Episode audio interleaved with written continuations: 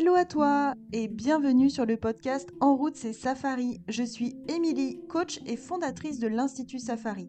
Chaque semaine, seule ou en présence d'un invité, on va se retrouver pour aborder des sujets en lien avec la reconversion professionnelle, le développement personnel et surtout, je vais te partager mon fonctionnement à travers des exemples concrets autour du quotidien. L'objectif? Te permettre de redonner du sens à travers ce que tu vis pour retrouver l'envie de rêver. Tu peux également me retrouver sur Insta et Facebook. Après des années à travailler dans le secteur médical et à me poser mille et une questions sur qui j'étais et ce que je voulais vraiment faire de ma vie, j'ai décidé de reprendre le contrôle et redonner du sens à tout ce que je vivais. J'ai alors quitté mon boulot pour partir voyager en famille et depuis, ma mission est de te permettre de retrouver une vie qui te fait vraiment kiffer, en accord avec tes valeurs et surtout en décidant de ce que tu veux vraiment pour toi et non pour les autres. Alors si en ce moment tu cherches une bonne dose d'inspiration, attache ta ceinture pour l'épisode du jour et en route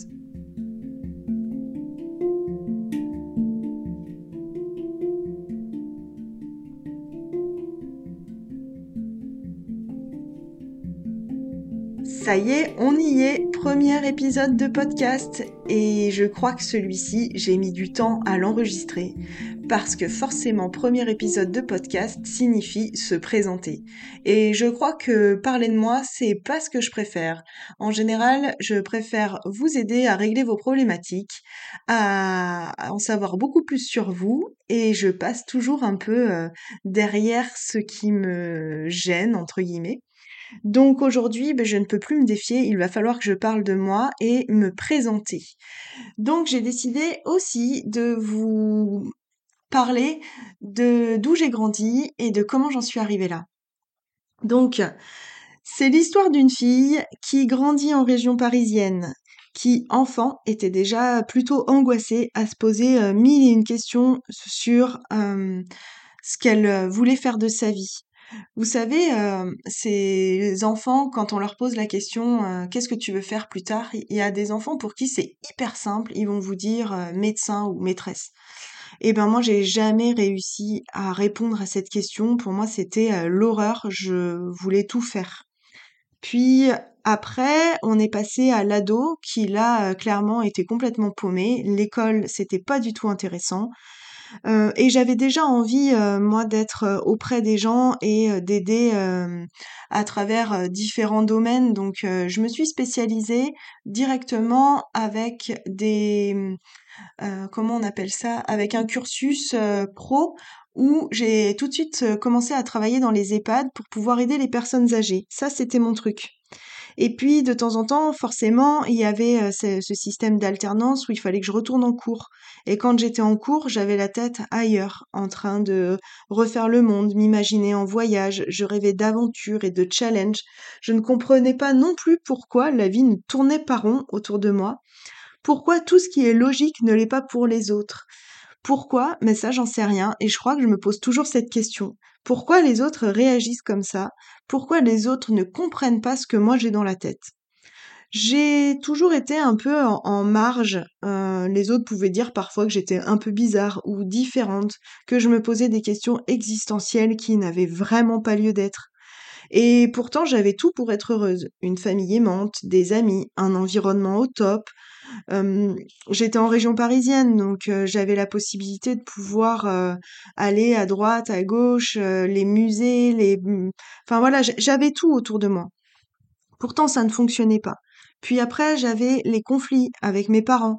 Mon père qui comprenait pas forcément pourquoi j'avais pas envie d'être assise toute la journée en cours. Et j'ai décidé à ce moment-là de commencer à rêver ma vie de demain, c'est-à-dire que j'ai commencé à projeter les voyages que je pourrais faire. J'étais en quête de sens. J'avais besoin de trouver un métier qui avait vraiment un truc qui me faisait vibrer. Donc j'ai commencé à travailler dans les EHPAD. J'étais diplômée, mais pour autant, c'était encore pas tout à fait ce que je voulais. Donc j'ai décidé à ce moment-là de travailler, j'ai postulé à une offre d'emploi qui n'avait absolument rien à voir avec tout ce que j'avais fait avant. J'ai décidé de postuler pour devenir monitrice de parcours acrobranche. Et pour la petite histoire, j'avais jamais fait d'acrobranche de ma vie. Je suis allée à ce, cet entretien d'embauche en expliquant que j'étais hyper motivée et que ce job, donc c'était un job saisonnier, pourrait m'aider à financer mon voyage pour partir en Australie. L'entretien se passe bien et d'un seul coup elle me dit bon bah tu vas enfiler ton baudrier et on va grimper dans les arbres. Et là je crois que j'ai dû me transformer, me liquéfier en disant ok pas de problème, genre très sûr de moi. Et on est monté dans les arbres. J'étais tellement stressée que le lendemain, j'avais des courbatures comme j'ai jamais eu.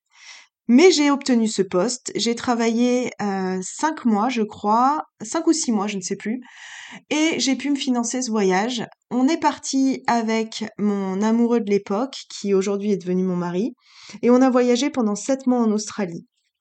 Ça a été réellement le, voyage qui a défini euh, tout ce que j'avais envie d'accomplir euh, dans mes jeunes années euh, d'adulte. À ce moment-là, j'ai mon père qui était malade, qui avait un cancer et qui ben, il a fallu que je rentre et mon père est décédé. Ça a vraiment marqué une tournure bien particulière dans mon quotidien et c'est venu en marquer au fer rouge une étape de vie euh, plus que bousculante. Donc on est reparti après ça. Le voyage a duré deux mois, je crois. On est, euh, on a fini notre petit tour en Australie, mais pas avec la même saveur. Et puis on est parti un mois à Bali et on a décidé de rentrer. En rentrant, on s'est installé à Angers et là, on a commencé à construire notre euh, petite vie euh, d'adulte, premier appart, etc. Et il a fallu trouver un boulot. Boulot, ça voulait dire retourner en EHPAD puisque j'avais un diplôme qui était complètement dirigé vers ce secteur d'activité, mais je m'y retrouvais pas, l'institution me convenait pas. Je suis tombée enceinte et là, ça a été ce mouvement euh, radical, cette espèce de switch dans la vie d'une femme où on devient maman, mais on devient aussi la femme d'eux, on devient aussi la professionnelle. Et là, pour moi, ça a été euh, le début du changement. Je ne me voyais absolument pas euh, reprendre le travail, donc j'ai décidé de rester à la maison, m'occuper de mon petit loulou. Et en étant à la maison, j'avais la tête au travail, en me disant bah oui, mais je peux pas rester à la maison. Début de la maternité, tout se passe bien, j'ai un petit loulou hyper actif, je m'éclate avec lui. Et pour autant, bah, je finis par me perdre un peu entre qui je suis réellement, toujours cette question qui me taraude, où est ma place? Ça, ça, ça me suit depuis toujours. Donc, et ben, il a fallu que je retourne bosser pour me confronter à moi-même et me dire, bah si, ma place, elle est au travail. Et quand j'étais au travail, il fallait que je sois à la maison. Donc, j'ai commencé à tourner dans un rouage infernal qui n'avait ni queue ni tête et où finalement les temps de qualité n'étaient ni au travail ni à la maison. Ensuite, euh, j'ai décidé de reprendre euh, mes études. À ce moment-là, je me suis dit, ben, si le soin en EHPAD ne me convient pas, dans ce cas-là, pourquoi pas me rediriger vers de l'animation? Ça me permettra d'être vraiment dans ce qu'on appelle la zone de génie, c'est-à-dire organiser des événements pour les autres. Ça, j'ai toujours adoré faire ça. Et en même temps, rester avec le public des personnes âgées que j'adore. Donc je pars en formation je m'éclate pendant neuf mois et à ce moment-là, c'est un petit peu bouleversant. Je commence à me poser encore et encore tout un tas de questions. Donc, je décide de démarrer un travail de psychothérapie. Je suis tombée sur une femme formidable qui m'a suivie pendant quasiment euh, dix ans et avec qui j'ai fait un travail de fond euh, vraiment euh, profond. Donc, ça, ça a été une étape assez importante mon deuxième loulou a pointé le bout de son nez. J'ai commencé à travailler dans les EHPAD en tant qu'animatrice et là, rebelote. Impossible de savoir où devait être ma place, à la maison, à la, au boulot. Et c'est reparti pour un tour. À ce moment-là, on habite toujours à Angers. Je cours après un genre de, de perfection au travail, perfection à la maison. La scolarité de mon premier fils commence à être euh, un peu euh, euh, difficile. Lui, il me ressemble énormément. je le vois perdre son petit sourire déjà à 4 ans. Et là, je me dis, c'est pas possible, il faut que je reprenne les choses en main. Donc, je, dans mon boulot, je cours après un CDI, ça ne me convient plus. Donc là, on décide de faire un arrêt sur image. Moi, je suis déjà dans un ras-le-bol euh, pas possible. Je, je ne m'y retrouve pas. Donc, on décide de tout quitter et de partir voyager. Donc, on revend notre maison, on revend la moitié de nos affaires. Et là, on est confronté également à, bah, toutes les peurs de notre entourage. On a la vie euh, parfaite finalement. Il nous manquait juste le Labrador pour euh, représenter la famille parfaite. Mais nous, c'est pas ce qu'on attend. On veut une vie d'aventure, on veut voir les choses autrement. Donc, euh, on fait ce voyage et malgré tout, on écoute un peu ce que l'environnement nous dit et on décide de euh, partir voyager en camping-car en Europe. Alors que notre rêve à nous, c'était de partir aux États-Unis et de partir pour un au minimum un an et demi, voire deux ans de voyage. Bon, bref, on aura fait notre voyage, pas comme ça c'est, pas comme on l'avait imaginé, mais on l'a fait quand même. Et le Covid pointe le bout de son nez, donc forcément, on rentre. Et euh, là revient tout ce besoin que j'ai de travailler sur moi, de comprendre mon fonctionnement, de définir réellement qui je suis, pourquoi les autres pensent comme ça et pourquoi moi je me retrouve dans des situations euh, toujours un peu extrêmes où j'ai du mal à comprendre mes émotions, du mal à communiquer avec les autres, puisque j'ai toujours l'impression d'être dans cette espèce de, de, de, comment dire, là où la colère euh, me pousse à m'exprimer de manière assez radicale à chaque fois, je n'arrive pas à exprimer clairement mes besoins et ce que j'ai au fond de moi. Parce que j'ai toujours cette sensation que parler de soi, c'est être vulnérable, c'est être faible ou se, euh, se plaindre. Et, euh, et ça, ça fait pas partie de mon fonctionnement.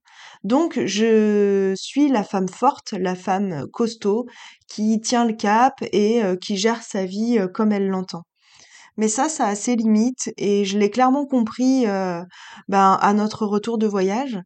À ce moment-là, je décide de me former, j'ai besoin de changer, je ne me vois plus retourner en EHPAD et donc je tombe sur une formation de coach. Je regarde un, peu plus en détail ce que c'est réellement et je me dis mais oui, ça peut m'apporter les clés que j'ai pas encore aujourd'hui pour comprendre qui je suis réellement. Donc je m'inscris à cette formation, je m'inscris à ICF, ICI exactement, un centre de formation à distance basé à Genève, et je me dis banco, j'y vais, c'est une formation qui dure 9 mois, je vais m'y mettre à fond, et on verra bien ce que ça donne après. Au départ, je pensais pas du tout devenir coach et m'installer en tant que coach. Je le faisais pour moi et uniquement pour moi. Et de fil en aiguille, en fait, je me suis dit, mais je suis pas toute seule à fonctionner de cette manière-là. Il y a plein de personnes autour de moi qui sont paumées, qui ne savent plus du tout où elles en sont, qui passent leur temps à faire en fonction des autres et non pas pour soi. Et je me suis dit, bah, c'est ça. C'est exactement ça que j'ai envie de faire aujourd'hui, c'est d'accompagner les personnes à se retrouver, à redonner du sens dans leur quotidien, à y voir plus clair dans les rôles de maman, femme, euh, les périodes de transition celle où euh, bah, la crise de la quarantaine, euh, toutes les questions qu'on peut se poser et où parfois on se sent assez seul et on n'ose pas aborder ces sujets-là. C'est comme ça que j'ai décidé de construire et de monter mon entreprise pour pouvoir accompagner toutes les personnes qui se posent des questions et qui ne savent plus du tout où elles en sont j'ai même envie de dire des personnes qui sont à la limite du burn-out ou qui ne savent pas trop comment s'en sortir, cette espèce d'état un peu euh, dépressif entre guillemets où on n'a plus envie de rien et on ne sait même plus quelles sont nos passions. Euh, et ben pour moi c'est euh, facile j'ai envie de dire aujourd'hui, de pouvoir comprendre ce que vous vivez et de pouvoir vous accompagner à vous sortir de, de cet état-là. Donc aujourd'hui, ça fait maintenant bah, deux ans. En plus, euh, le podcast sort le 8 mars. C'est une date un peu particulière pour moi. En dehors du fait que ce soit la journée de la femme, c'est-à-dire qu'il y a deux ans, j'ai sorti mon, compte Instagram Institut Safari, où j'ai commencé à communiquer et à faire de la communication sur ce que je faisais au sein même de mon entreprise. Donc je me suis dit, ben quoi de mieux que de sortir mon podcast à cette même date? Et, euh, et voilà, c'est chose faite. Je suis hyper contente et hyper fière de pouvoir vous parler sur ce support-là qui est plus facile pour moi que de devoir synthétiser par écrit en permanence ce que je dois vous dire. Je vais pouvoir vraiment euh, vous transmettre des messages euh, authentiques, sincères et sans avoir à devoir synthétiser. Donc eh bien, c'est parti. On se retrouvera chaque semaine avec une nouvelle problématique, si je puis dire, c'est-à-dire un nouveau sujet que j'analyserai euh, pour vous permettre de repartir avec des clés concrètes. J'ai également à cœur de pouvoir interviewer des personnes qui, elles aussi, ont réalisé leurs rêves et qui peuvent être inspirantes pour vous, pour vous donner des clés et pour que vous puissiez oser vivre vos rêves. Voilà comment se dérouleront les épisodes. Je veux également que les épisodes soient courts, une quinzaine de minutes maximum pour que vous puissiez les écouter à n'importe quel moment de la journée et que ça n'empiète pas trop sur votre quotidien. Merci d'avoir suivi ce premier épisode de podcast. Je suis hyper contente de lancer ces épisodes J'espère que ce format vous plaît, que cet épisode vous a plu. Je vous invite évidemment à partager au maximum autour de vous, de me mettre les fameuses petites étoiles qui vont propulser ce super podcast qui vient de se lancer et d'en parler autour de vous pour que je puisse me faire connaître le plus rapidement sur ce support. Je vous dis à la semaine prochaine, je vous embrasse et à très vite